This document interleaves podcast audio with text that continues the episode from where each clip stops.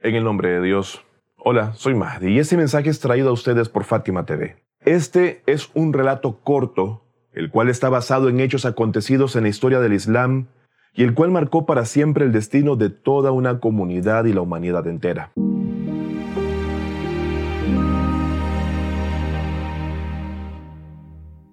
Quiero contarles algo de historia islámica y para ello recordaré un nombre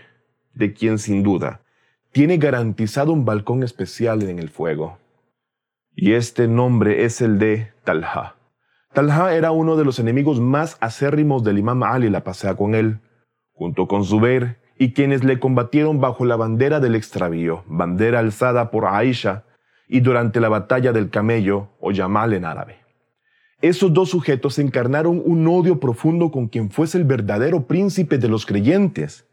y no dudaron en buscar su muerte.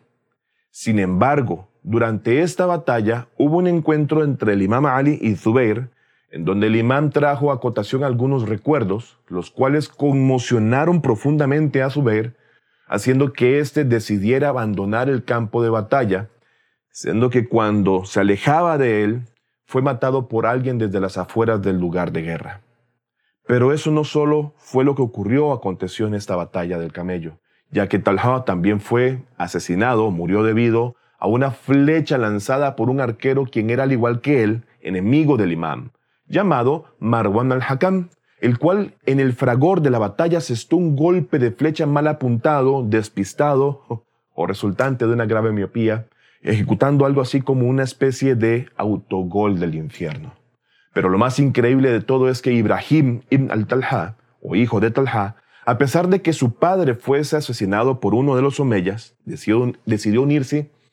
a las filas de ese ejército enemigo de Ali Abi Talib, la pasea con él, un ejército de gentes ignorantes, criminales, conocidos como los seguidores del camello y su pérfida jinete, quien en su desobediencia y espurio odio sería uno de los pilares fundamentales de los omeyas y las desgracias que consigo trajeron.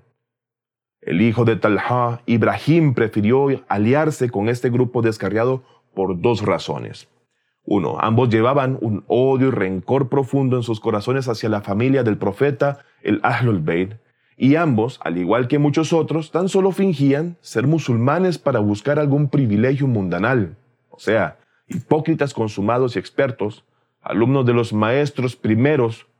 cuyas generaciones ya domadas buscaban incansablemente una forma para borrar el nombre del profeta Muhammad de los anales de la historia y arrancar así la religión del Islam de aquellos corazones débiles y sin duda del planeta mismo. Unas décadas más tarde, a pocas horas de perpetrado el cruel martirio del imam Hussein y sus familiares, varones y fieles compañeros,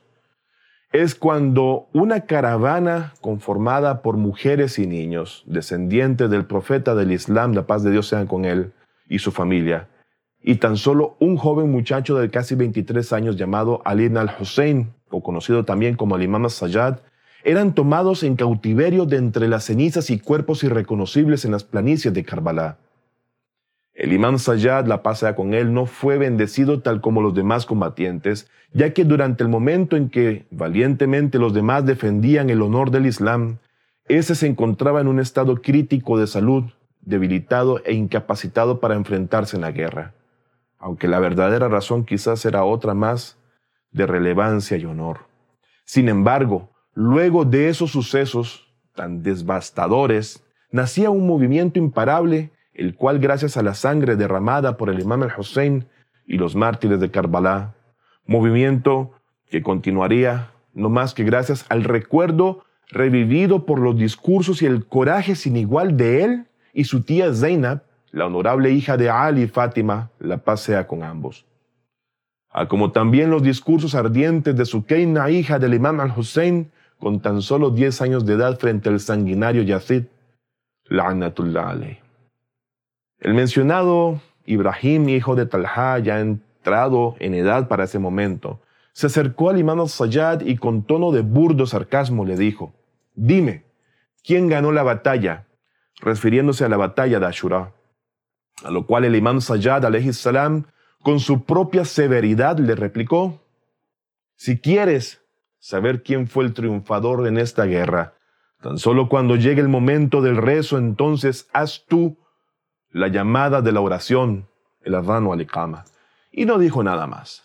Es así como una respuesta tan simple y simbólica. Este despreciable seguidor de Yazid fue golpeado por la sabiduría y la moral del Inmaculado, de forma breve, directa y profunda, puesto que en cada oración hasta hoy, el nombre del profeta Muhammad, la paz de Dios sea con él y su purificada familia, es evocado en todos los minaretes del mundo y la sangre derramada por el imam al-Hussein y sus compañeros es reconocida como la garantía de que este nombre no se borrará jamás. Así es que gracias a esto, no solo la escuela chiita no se extinguió, sino las demás escuelas del Islam siguen existiendo. Y nuevamente, gracias a este suceso y gracias a este sagrado movimiento que aún vibra en la historia del Islam y nuestros corazones, a pesar de que aún hay quienes se empeñan en su ignorancia con ahínco por seguir en la oscuridad fieles a Muawiyah y sus descendientes sin más remedio.